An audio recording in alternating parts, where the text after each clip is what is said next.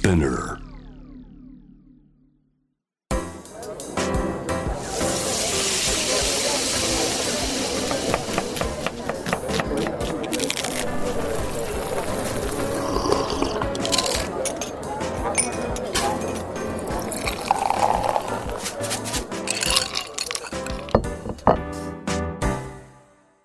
アジナ副音声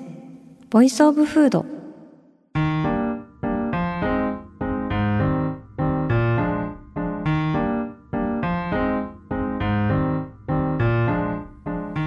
野咲子のポッドキャスト味な副音声 Voice of Food 第141回目始まりました。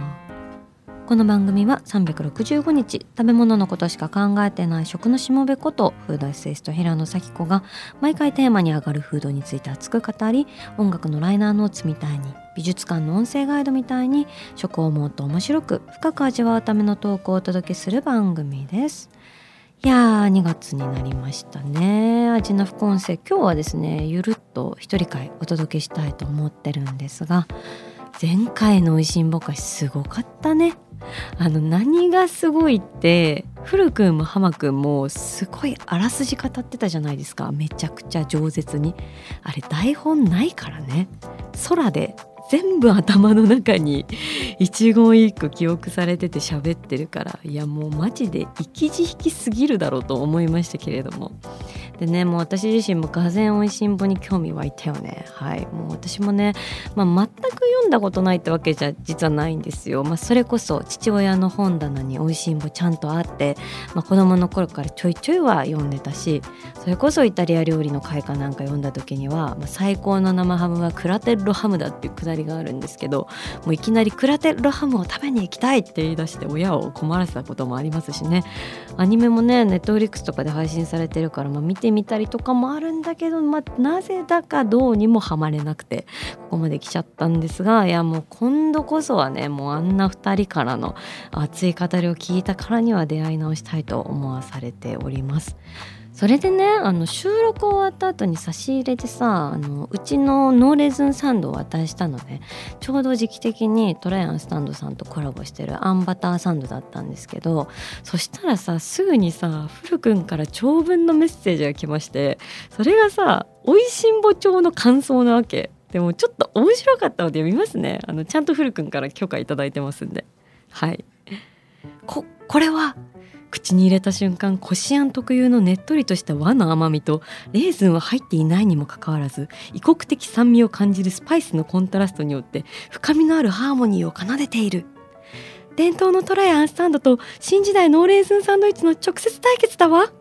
飲み込んでしまうともう二度と同じ演奏は聴けないのではないかという刹那がこみ上げるほどに鼻にほのかな甘みが残っている。それはまるで誰もいない草原をうっすらと濡らす朝露のように優しいのに凛としていて食べたものに懐かしさと新しさを同時に想起させるわ。さすがトレアアンスタンド。どんなアレンジも飲み込んでしまうほどの器の大きさたるやもはや横綱相撲だ。でもこのこしあんの伝統ある味を現代の洋菓子にまでリアレンジしてもなお決して伝統におんぶに抱っこにならない強烈な個性を放つノーレーズンサンドイッチも素晴らしいわ。よく気づいたね。ノーレーズンサンドイッチの横綱さえもいとも簡単に正面から受け止めてしまう姿あってのこの作品なんだ。恐ろしい時代がやってきたもんだ。勝者はノーレーズンサンドイッチとする。っていうね。何を聞かされたんだっていうね。はいすいませんって感じなんですけど。いやもうねあの感動したので美味しいも風にお伝えしたいと思います。ということでこのような素敵なメッセージを賜っております。マジで美味しんぼワールドの住人すぎるだろと思ってしまったね。いやほんとすごいですね。いやなんかこの間のトークの途中でも美味しんぼの世界に僕はこもっていたいんですとか言って言ってたくだりとか面白かったよね。もうハマくんにめっちゃ突っ込まれてましたけれども。はいというわけであの前回前々回と美味しんぼのお話をお届けしてるのであのまだ聞いてないよという方は是非皆さんもお聞きいただけたらと思います。さてさて今日は味の副音声雑談会でお届けしてますけどそうだあれですよ1月は本当に味の副音声いろいろありまして出張収録もね本当にありがとうございました。あの森ビルさんプレゼンツで出来たてほやほやのフード施設虎ノ門ヒルズマーケットにお邪魔してきましたけれどもいや楽しかったな。私最近ね虎ノ門に仕事で行くことがなんか多いんですけど駅直結だからねついついあのティーマーケットさん寄っちゃってね本当に愛用してるんでお話いただいてねこの企画やりませんかってお話とっても嬉しかったんですけどゲストはね森枝寛くん来てくださいました。いや楽しかったね森枝君とのお話。まあほんと10年来の友人っていうところもあってすごく嬉しかったんですけど。特にあの後半いろいろ雑談っぽいものもね話してたんだけどあのイチジクの葉のオイルに来る次の香りは何だろうねとかちょっと若干マニアック気味なこれからの話とかもしてすごく楽しかったですいやでもなんかこれから流行るものの話って楽しいよねって改めて思いました。アジナフコンセでもなんかそういう企画やろうかなこれから流行るものガチで当てに行くみたいなねそういう企画ね。だってさあのチュロスとか実際流行ってるもんね。ねあの私が私が？私がね流行ってほしいなって思ってたやつなんですけどまあ流行ってるもんねっていう、はい、何を言いたいなって感じなんですけど。あとね何だろうなあの最近気になってるものなんか一つ言っておきましょうか。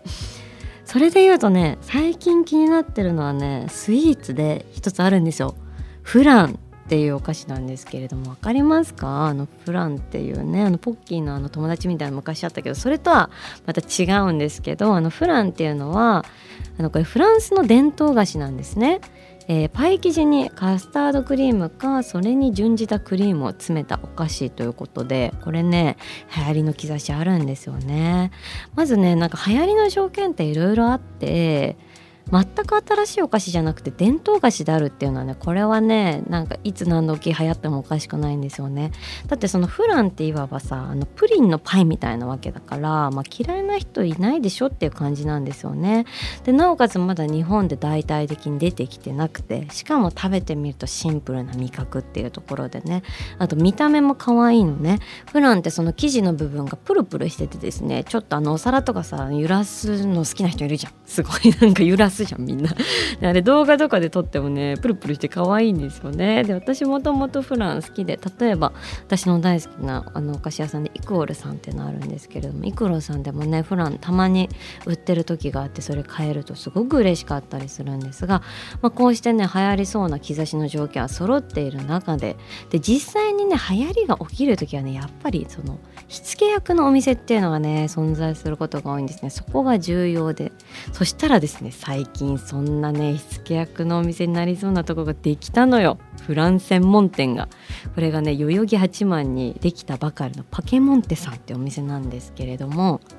クラシックなフランをねアップデートしたお店といいますかお店もめっちゃ可愛いしパッケージも可愛いしで私も早速足を運んだんですけど何より美味しくてねたまらないなとでねなんかもう来てるぜっていうこの波の感じがねお店に漂ってましたねであのー、もう先日も買って食べたんですけど本当に美味しかったのであのー、ぜひ皆さんもフラン来るんじゃないかっていう感じであの見て大注目していただいてもいいんじゃないかと思いました。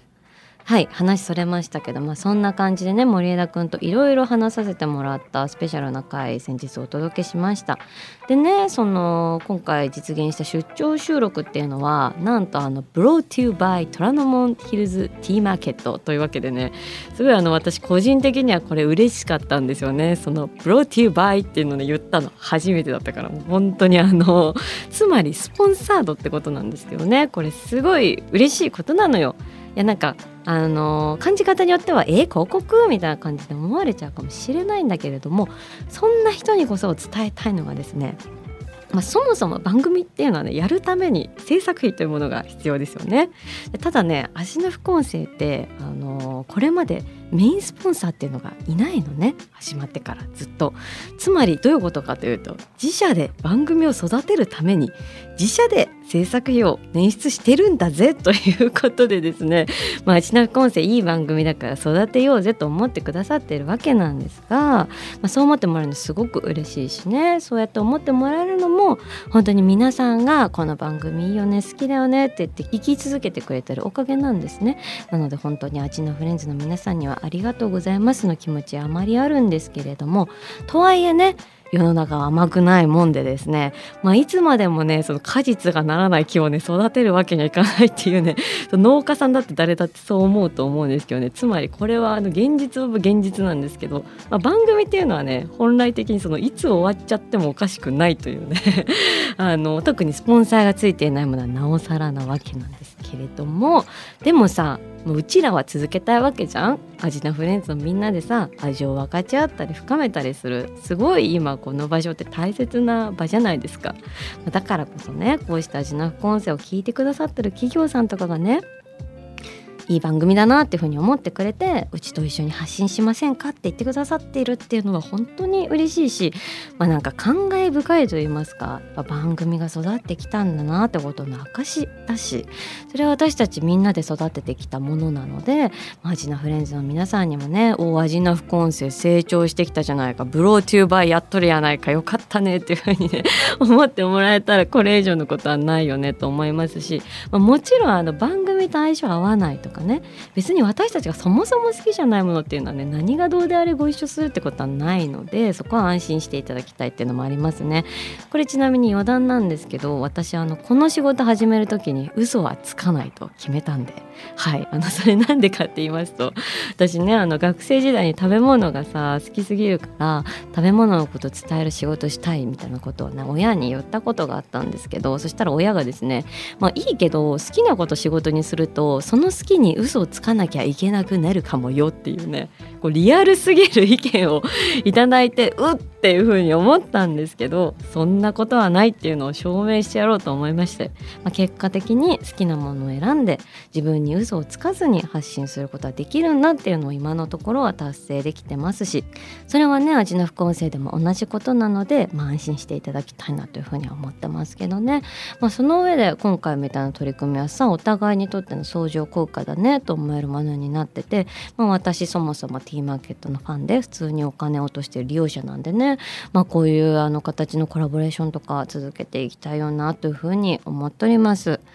いや味の副音声今4年目かな？ねそう考えるとさ今年の夏に5年目に達するわけですよねいやもうほんとマジなんかやりたいよなってかねほんとリアルな味な副音声をさ公開収録でやりたいよねっていう風にね思ったりもするしそれでさまあこれまでゲストに来てくださった方のご飯とかも食べられたりしてさうわもう超楽しそう味なフェスみたいなね。はいいやまだ何も決まってない中で言ってますけどねマジで。はい。でもさなんかこういい加減味なフレンズたちでちょっと集まりたい気がしている平野は。あとね味グッズもねまあなんか前も言ったことあるかもしれないけどやっぱ作りたいですよね。私は最近ちょっと作りたいなって思ってるのはなんか食券のキーホルダーとかね欲しいもんね。うん。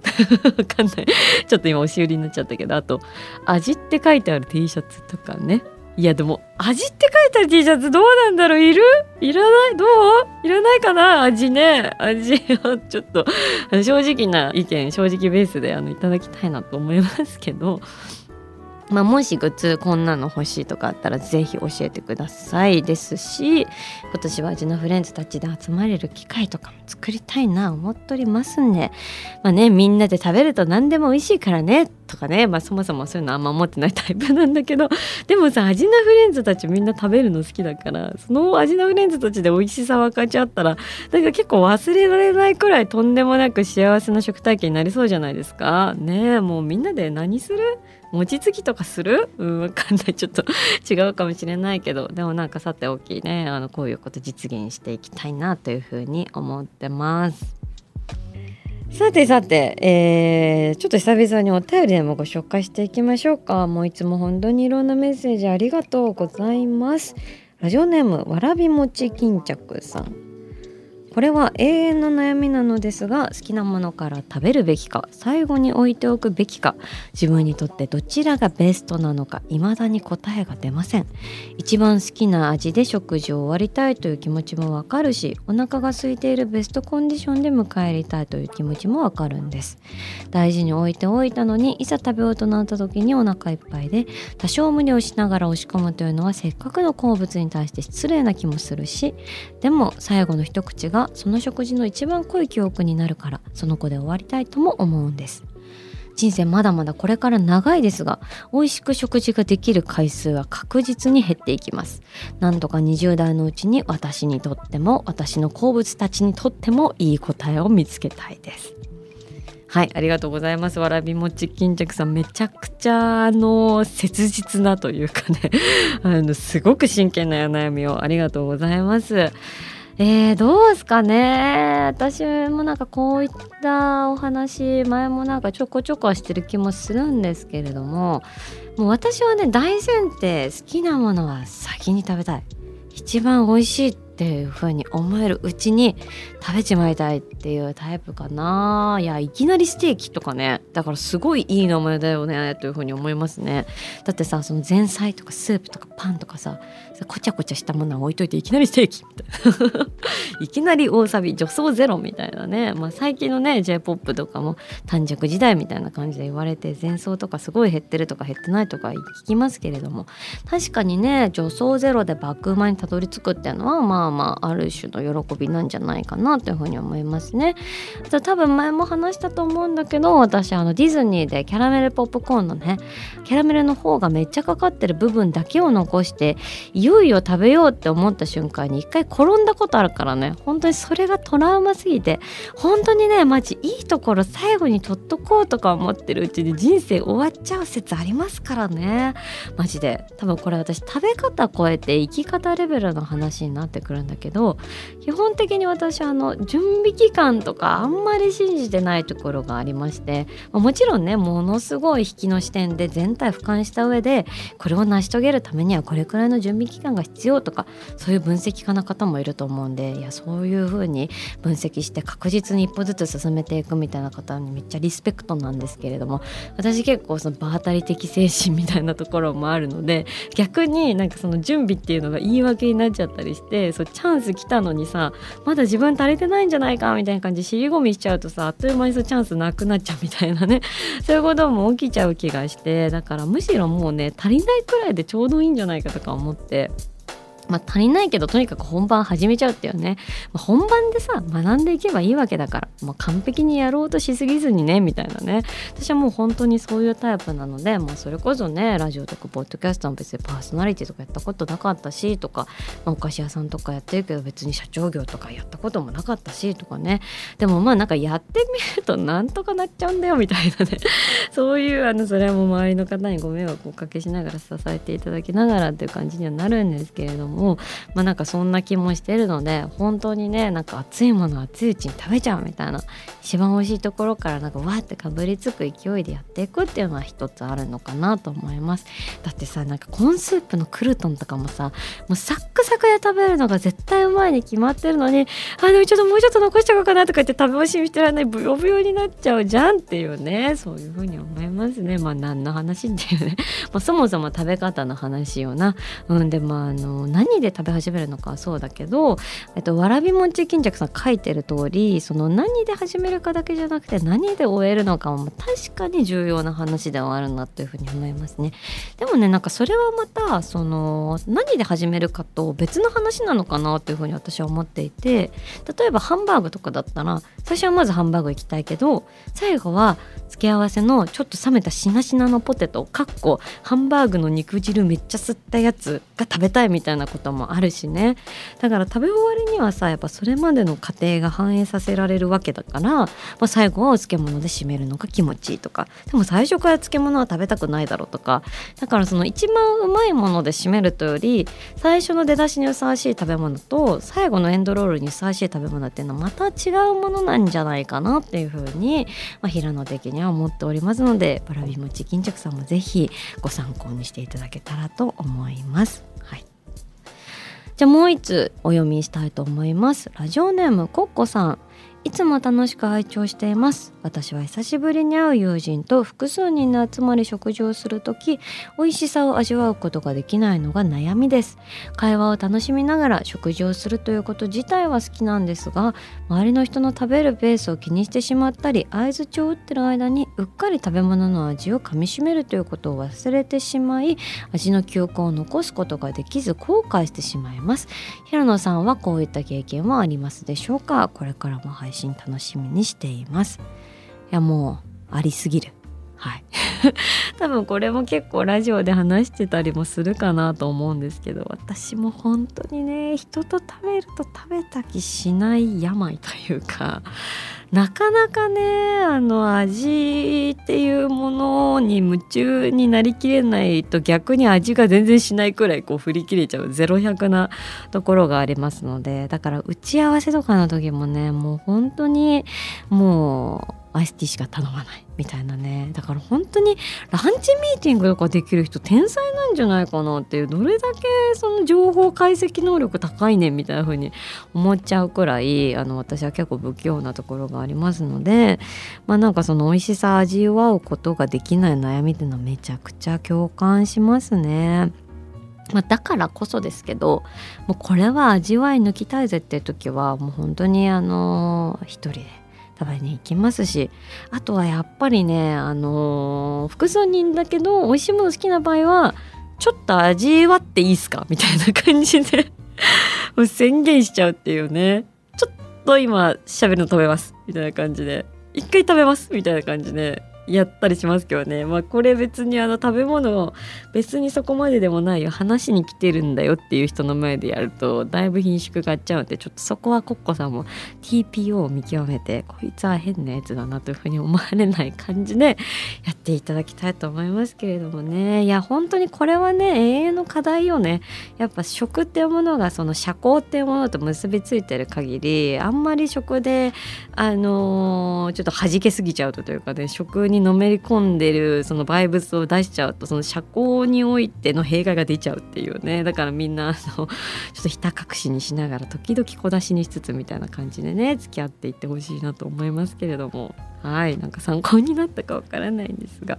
はいすごい気持ちはわかるよ。多分聞いてる人たちみんなわかるわかるって思ってくれてると思います。はい。味な副音声ボイスオブフード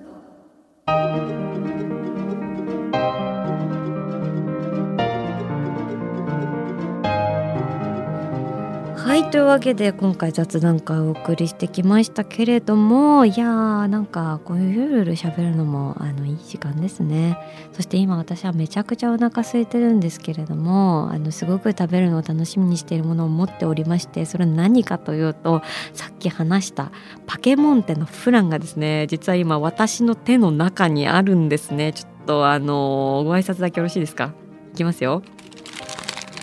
はいこれですね。すっごいあの可愛い紙包みに入ってるんだけど私ちょうど昨日買ってきてあの昨日食べた分もあるんだけど今日も食べてるっていうことで今日持ち歩いてるんですけど本当に美味しいの。ちょっとパリパリのとこだけお伝えしてもいいですか？もうねあのサクサクのパイ生地の中にねめちゃくちゃ美味しいカスタードクリーム的なものが入っておりましてちょっと一口かじらせていただきますよ。いきます。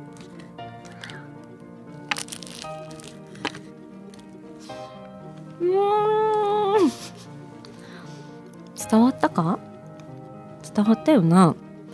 もうねめっちゃうまいっす。カスタードクリームうまいじゃん。でパイ生地も結構パワフルなパイ生地なんですよ。結構塩味も効いてて粉の香りもしっかりするのでめちゃくちゃ食べ応えあるのねいや本当に美味しいです。すいませんいきなりかじっちゃって。ちょっとお腹が空いて手が震えてるレベルだったのでありがとうございます。はいというわけであの皆さんもぜひあのパケモンテさん食べてみてほしいなというふうに思っております。結構今売り切れごめんであのスイーツ界をざわつかせているので、まあ、もし売り切れたりしてた時は、まあ、あのまた悔しがらずにチャレンジ悔しいなそれは、うん。まあ、あのチャレンジまたしてもらいたいなというふうに思っております。はいというわけで引き続きアジナフレンズではアジナフレンズたちの好きな食べ物のメッセージも募集しています。ぜひエピソードとともに送ってください。メッセージを紹介された方には番組オリジナルステッカーをプレゼントします。メッセージはアジナ副音声のインスタグラムをチェックして送ってください。そしてあの番組のフォローボタンもぜひぜひ押していただきたいなというふうに思っております。そしてアジナ副音声は毎週月曜日に配信しています。さらに JWAVE のラジオでもお聞きいただけます。毎週金曜日深夜12時30分から FM81.3JWAVE こちらもぜひチェックしてください。平野咲子が届ける味の副音声ボイスオブフード次回も食べ物への愛を声にしてお届けしていきます。あーお腹すいた。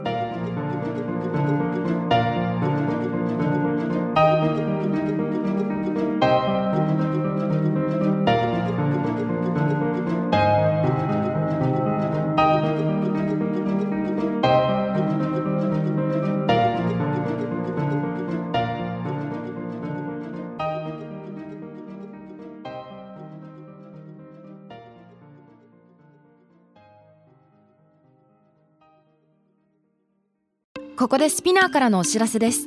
SPINEAR では企業やブランドの魅力やストーリーをポッドキャストとして制作配信するお手伝いをしております。ポッドキャストを通してお客様とのタッチポイントの創出とエンゲージメントを向上させてみませんか？お問い合わせは概要欄の URL かスピナー .com のスピナーブランデッドポッドキャストからお願いします。